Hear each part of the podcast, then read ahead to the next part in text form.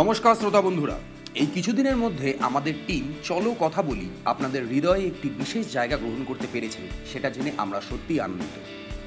তাই আজ আপনাদের কথা মাথায় রেখে আপনাদের আবদারে চলো আড্ডা হোক সেগমেন্টের পরিবর্তে থাকছে মহালয়া স্পেশাল একটি সুন্দর গল্প অঙ্কনের পুজো। এই গল্পের লেখক কৌস্তব ঘোষ, এনার জন্ম চোদ্দই সেপ্টেম্বর উনিশশো নব্বই সাল। বর্তমানে তিনি একটি বেসরকারি সংস্থার সাথে কর্মরত। গল্পের প্রধান চরিত্রে চারুবাবু, অঙ্কনের মা এবং অঙ্কন। গল্প পাঠে কৌস্তব ঘোষ, স্বয়ং। অঙ্কনের মায়ের ভূমিকায় ঋত্বিকা ভট্টাচার্য। অঙ্কনের ভূমিকায় শ্রমিক বোস। চারুবাবুর ভূমিকায় আমি, গৌরব। সাউন্ড এবং স্পেশাল এফেক্টসে সংবেদ সমাদ্দার ও রোহিত চন্দ্র। গল্পের editing Gourab Chakraborty. Sound designing Rohit Chandra. শুরু করছি আজকের মহালয়া স্পেশাল গল্প, অঙ্কনের পুজো।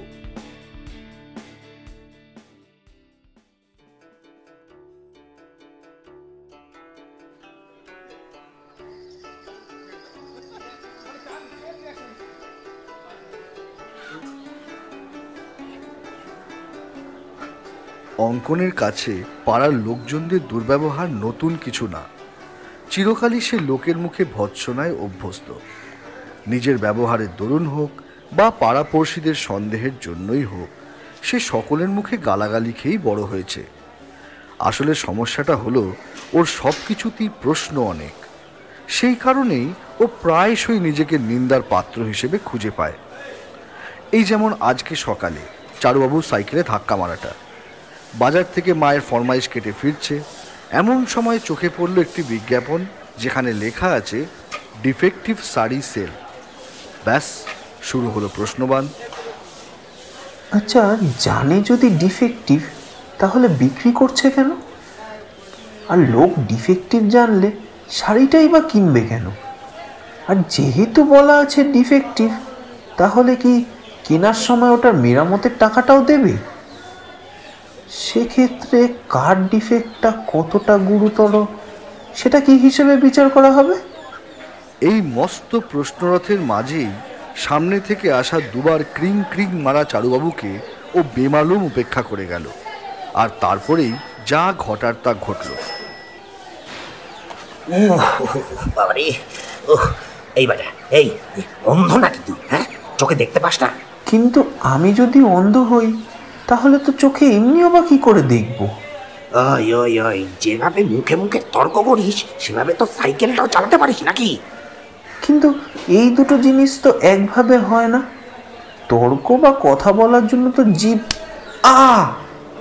তার কথা শেষ হওয়ার আগেই সদ্য জমা হওয়া ভিড়ের একজন সদস্যের করাঘাত তাকে থামিয়ে দিল। মার খাওয়াটাও তার পুরনো বন্ধু কিন্তু আজ অবধি অঙ্কন কখনো কাঁদেনি।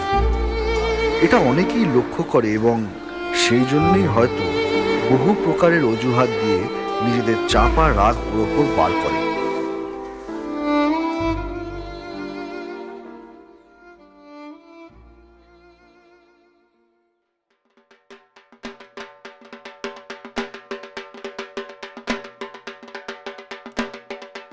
কাল মহালয়া। ভদ্রবাবুর উদাত্ত কণ্ঠস্বরে নিজেদের পুজোর জন্য প্রস্তুত করবে সহস্র বাঙালি। পুরো শহর টের পাবে ঢাকিদের আগমন। বায়না পাবার অপেক্ষায় আকুল হয়ে থাকবে কত চেনা ও অচেনা ঢাকি, মৃৎশিল্পী আর সাজসজ্জা শিল্পীরা। বাড়ি ফিরে সরু গলি দিয়ে নিজের বস্তিতে প্রবেশ করে অঙ্কন। লেখাপড়ায় ভালো বলে তার বাবা একটা সেকেন্ড হ্যান্ড টেবিল কিনে দিয়েছে। বসে পড়াশুনো করার জন্য। সেটা সে জানলার সামনেই রেখেছে, যাতে মাঝে মধ্যে পড়ার থেকে বিরতি নিলে সে বাইরে দেখতে পায়। বাড়িতে ঢুকে ওখানে বসে সে বাইরে মাঠে গজানো কাশফুলগুলো দেখল। হাওয়ায় ব্যাকুল হয়ে তানপুরোর ঝঙ্কার বাণীগুলোর মতন সব এক ছন্দে দুলছে। কাশের সাদা আর পিছনে ঘন মেঘের ছাই রং এক অদ্ভুত রং মিশ্রণের খেলা দেখাচ্ছে। এই রং মিশ্রণের খেলা দেখার মধ্যেই মা হঠাৎ ঘরে ঢুকলো। হলুদ আনিসনি? না। কেন বললাম যে? ওই ভাস্করের দোকানটা বন্ধ ছিল। তো কি হয়েছে? অন্য দোকান থেকে আনতি? ও বুঝতে পারিনি। ঠিক আছে তাহলে পরে এনে দিস। হলুদ সত্যিই নেই রে। বাড়িতে হলুদ না থাকার সমস্যাটা যে কি তার মা যতটা বুঝলো ততটাও গভীরে ব্যাপারটা বুঝলো না চোদ্দ বছরের অঙ্কন। মা তার দিকে এগিয়ে যায়। শোন না পাড়ার ছেলেরা তো তোকে খুঁজতে এসেছিল। জিজ্ঞেস করছিল এবার ঠাকুর আনতে যাবে কি না ধুস ঠাকুরকে এনে কি হবে? সব বলে না বাবু। মায়ের ব্যাপারে এরকম বলতে আছে? বেশ বললাম না। মাথায় হাত বুলিয়ে মা প্রশ্ন করে আজ কি কেউ মেরেছে তোকে বাবু? মারে আমার ব্যথা লাগে না মা। কিন্তু খারাপ লাগে এটা ভেবে যে লোক মারে নিজেদের জন্য। কিন্তু বলে অন্য কারণ। এটা কেন? তোর এত প্রশ্ন হয়তো কেউ বুঝতে পারে না। তাই মারে বোধ হয় তো প্রশ্ন করা কি ভুল?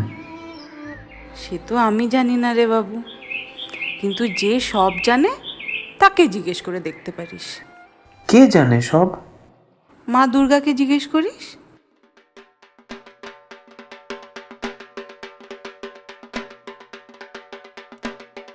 মহালয়ার ভোরে সুপ্রীতি দেবী সত্যি সবার মনে মায়ের আলোর বেনু বাজিয়ে তুলল।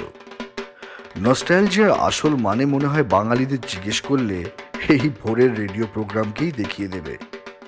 বাচ্চা থেকে বৃদ্ধ বৃদ্ধা সবার মনে এক অদ্ভুত ছুটির গন্ধ জাগিয়ে দেয় এই অনুষ্ঠান।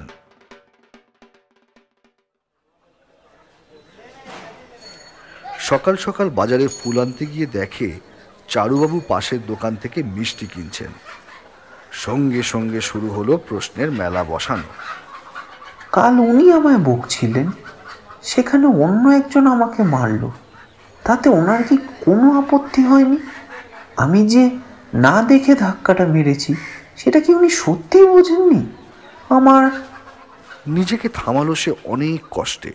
না মা বলেছে ঠাকুরকে জিজ্ঞেস করতে। একবারে করে নেব এইবার। সময় কাটতে লাগল আর বাংলার কোনা কোনা সাজতে লাগল প্যান্ডেল আলো মেলা আরও কত কি দিয়ে। প্রতিবারের লাইন দিয়ে কলাবউ চান করাতে নিয়ে যাওয়া যেন এইবার একটু নতুনই লাগছিল অঙ্কনের। হয়তো তার ঠাকুরকে প্রশ্ন করার অপেক্ষা এইবার পুজোকে একটু অন্যভাবে দেখাচ্ছে। হয়তো প্রথমবার পুজোটাকে আরও বেশি ভালো করে লক্ষ্য করছে অঙ্কন। সপ্তমীর দিন, খালি সময় বার করে গুটি গুটি হেঁটে গেল প্যান্ডেলের দিকে। ভেতরে গিয়ে নিঃশব্দে সে দাঁড়াল মায়ের সামনে। সাবেকি গরনের বড় বড় দুটি চোখ তাকিয়ে আছে তার দিকে হাসি মুখে। অঙ্কন কিছু থেমে প্রশ্ন করল আমায় কি তোমার খুব একটা ভালো লাগে না? মূর্তি নিস্তব্ধ। আমিও যদি তোমার ছেলে হই তাহলে সবাই যে আমার সাথে বাজে ব্যবহার করে সেটা ভেবে তোমার দুঃখ হয় না? মায়াময়ী সার্বজনীন মা এবারও চুপ। তাহলে মা যে বলল তুমি সব জানো? নাকি আমাকে বলবে না? মূর্তির পারস্পরিক নীরবতা দেখে অঙ্কুর মাথা নিচু করে বাড়ি চলে এলো। মায়ের হাজারবার জিজ্ঞাসাতেও কিচ্ছু বলল না আর রাতে না খেয়েই শুয়ে পড়ল। সকালে বাবার সাথে নতুন জামা কাপড় পরে নির্জলা অঞ্জলি দিয়ে আসার পর মা একরকম জোর করেই মহাষ্টমীর ভোগ খেতে পাঠিয়ে দিলেন। তিন নম্বর ব্যাচ শেষ হওয়ার পর অবশেষে জায়গা পেয়ে গরম গরম খিচুড়ির সাথে নিজের পেটের খিদেও মেটাতে লাগল। কিন্তু মন পড়ে রইল বেগুন ভাজার দিকে, কারণ সেটা সত্যিই খুব ভালো হয়েছিল। ও ভাবল যে আর তো চাইলে পাবে না, তাই বুদ্ধিমানের কাজ এটাই হবে যে ওটাকে বাঁচিয়ে রেখে একটু একটু করে খাওয়া। ফন্দি অনুযায়ী খেতে শুরুও করল, কিন্তু হঠাৎ দেখল পাতে দুটো গরম বেগুনি পড়ল।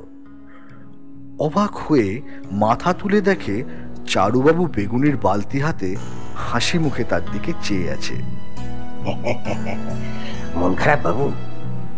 না না না না, মন খারাপ একদম করিস না রে বাবা। সেদিন তুই চলে যাওয়ার পর ওই লোকটাকে আমি খুব করে বকে দিয়েছিলাম।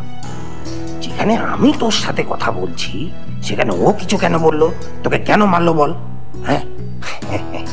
এই পুজোর দিনে আর মন খারাপ করে থাকিস না রে বাবা। মা দুর্গা কষ্ট পাবেন। তোর তোর বেগুনটা ভালো লেগেছে? ঠিক আছে, এই দুটো বেগুনি খেয়ে নে।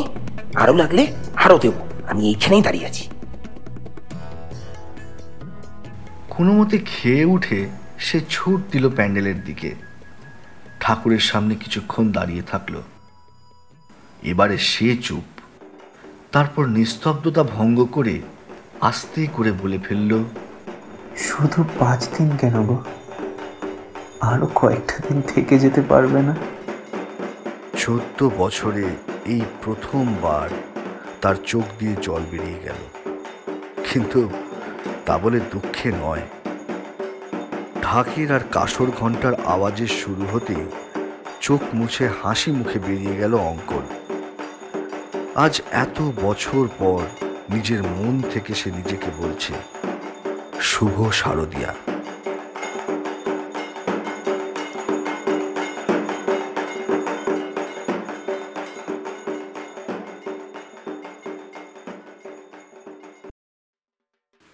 কেমন লাগছে? চলো কথা বলি পডকাস্ট লিখে জানাতে পারেন আমাদের মেইলে আমাদের মেল আইডি চলো কথা বলি at the rate Gmail dot com I repeat আমাদের mail ID C H O L O চলো K A T H A কথা বি ও এল আই বলি। চলো কথা বলি at the rate Gmail dot com আপনি চাইলে এই পডকাস্টটি শুনতে পারেন স্পটিফাই অ্যাঙ্কর গুগল পডকাস্টস এর মতো যে কোনো অডিও প্ল্যাটফর্মে লাইক করুন আমাদের ফেসবুক পেজ সমস্ত নোটিফিকেশন পাওয়ার জন্য। সাথে ফলো করুন এবং সাবস্ক্রাইব করুন আমাদের ইউটিউব চ্যানেল চলো কথা বলি। সাথে বেল আইকনটা প্রেস করতে ভুলবেন না কিন্তু।